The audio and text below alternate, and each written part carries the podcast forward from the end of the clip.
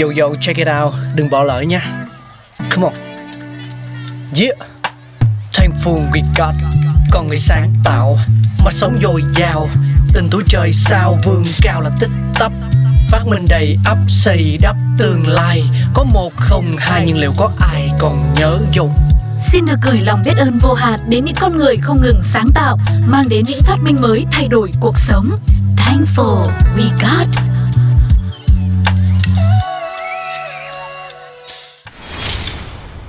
Chào mừng mọi người đang quay trở lại với không gian khám phá những phát minh thú vị của loài người. Hôm nay thì chúng ta sẽ cùng nhau đến với tàu cao tốc Shinkansen.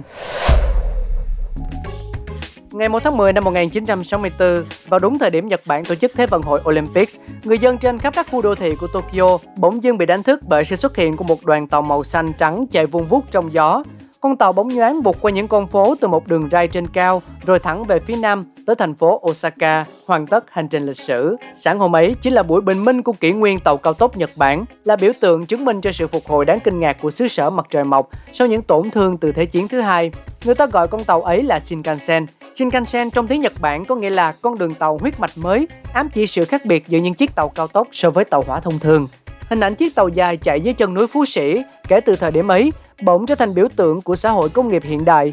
Cùng với sức lan tỏa của Thế vận hội Olympic Tokyo 1964, đoàn tàu Shinkansen đầu tiên màu xanh trắng đã mở đầu kỷ nguyên đường sắt cao tốc toàn cầu, đưa Nhật Bản trở thành quốc gia dẫn đầu về công nghệ tàu cao tốc. Trước đó, người dân đổ về Tokyo để làm việc ngày một nhiều hơn, nhưng đường sắt kết nối giữa các thành phố, nhất là giữa Tokyo và Osaka ngày một quá tải.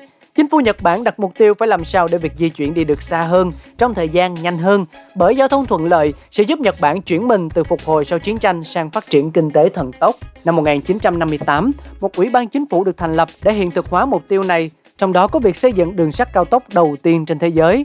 Thế nhưng địa hình đầy thách thức của Nhật Bản với bốn hòn đảo chính kéo dài tới khoảng 2.900 cây số, cũng như khí hậu thay đổi khác nhau giữa các khu vực đã đặt ra bài toán khó đối với các kỹ sư xây dựng lúc bấy giờ. Đặc biệt, Nhật Bản là một trong những nơi không ổn định nhất về mặt địa chất trên trái đất, với nguy cơ động đất, sóng thần cao và số lượng núi lửa chiếm khoảng 10% thế giới. Chưa nói đến việc vận hành an toàn, việc xây dựng được đường ray cao tốc Shinkansen qua nhiều dạng địa hình đã là một nhiệm vụ dường như bất khả thi. Song tinh thần của người Nhật đã biến điều không thể thành có thể.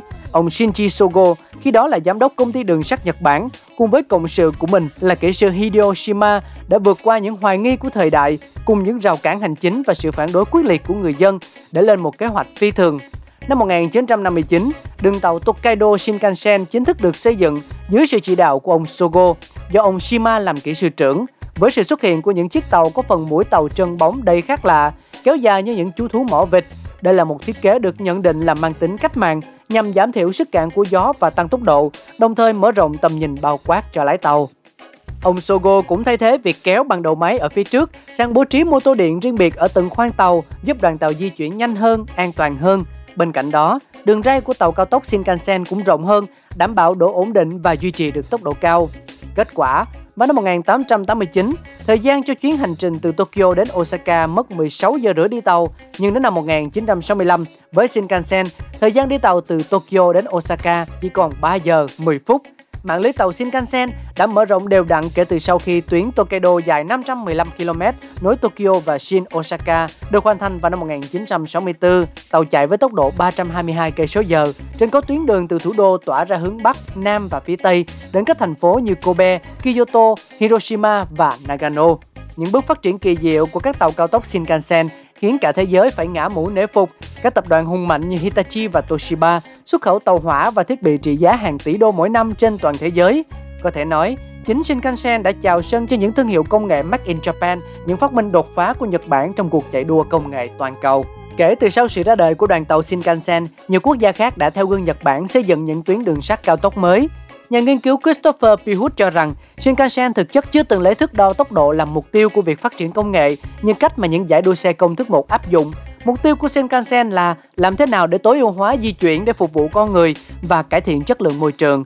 Câu chuyện của Shinkansen, nói cách khác, là sự quan tâm tới người dân hơn là chỉ một bài toán tốc độ. Shinkansen với sự chính xác và an toàn tuyệt đối của mình cũng góp phần nâng niu những giá trị môi trường bền vững. Đó là những gì chúng ta có hôm nay. Hẹn gặp lại mọi người trong những số phát sóng kỳ sau. Bye bye! Oh, fire!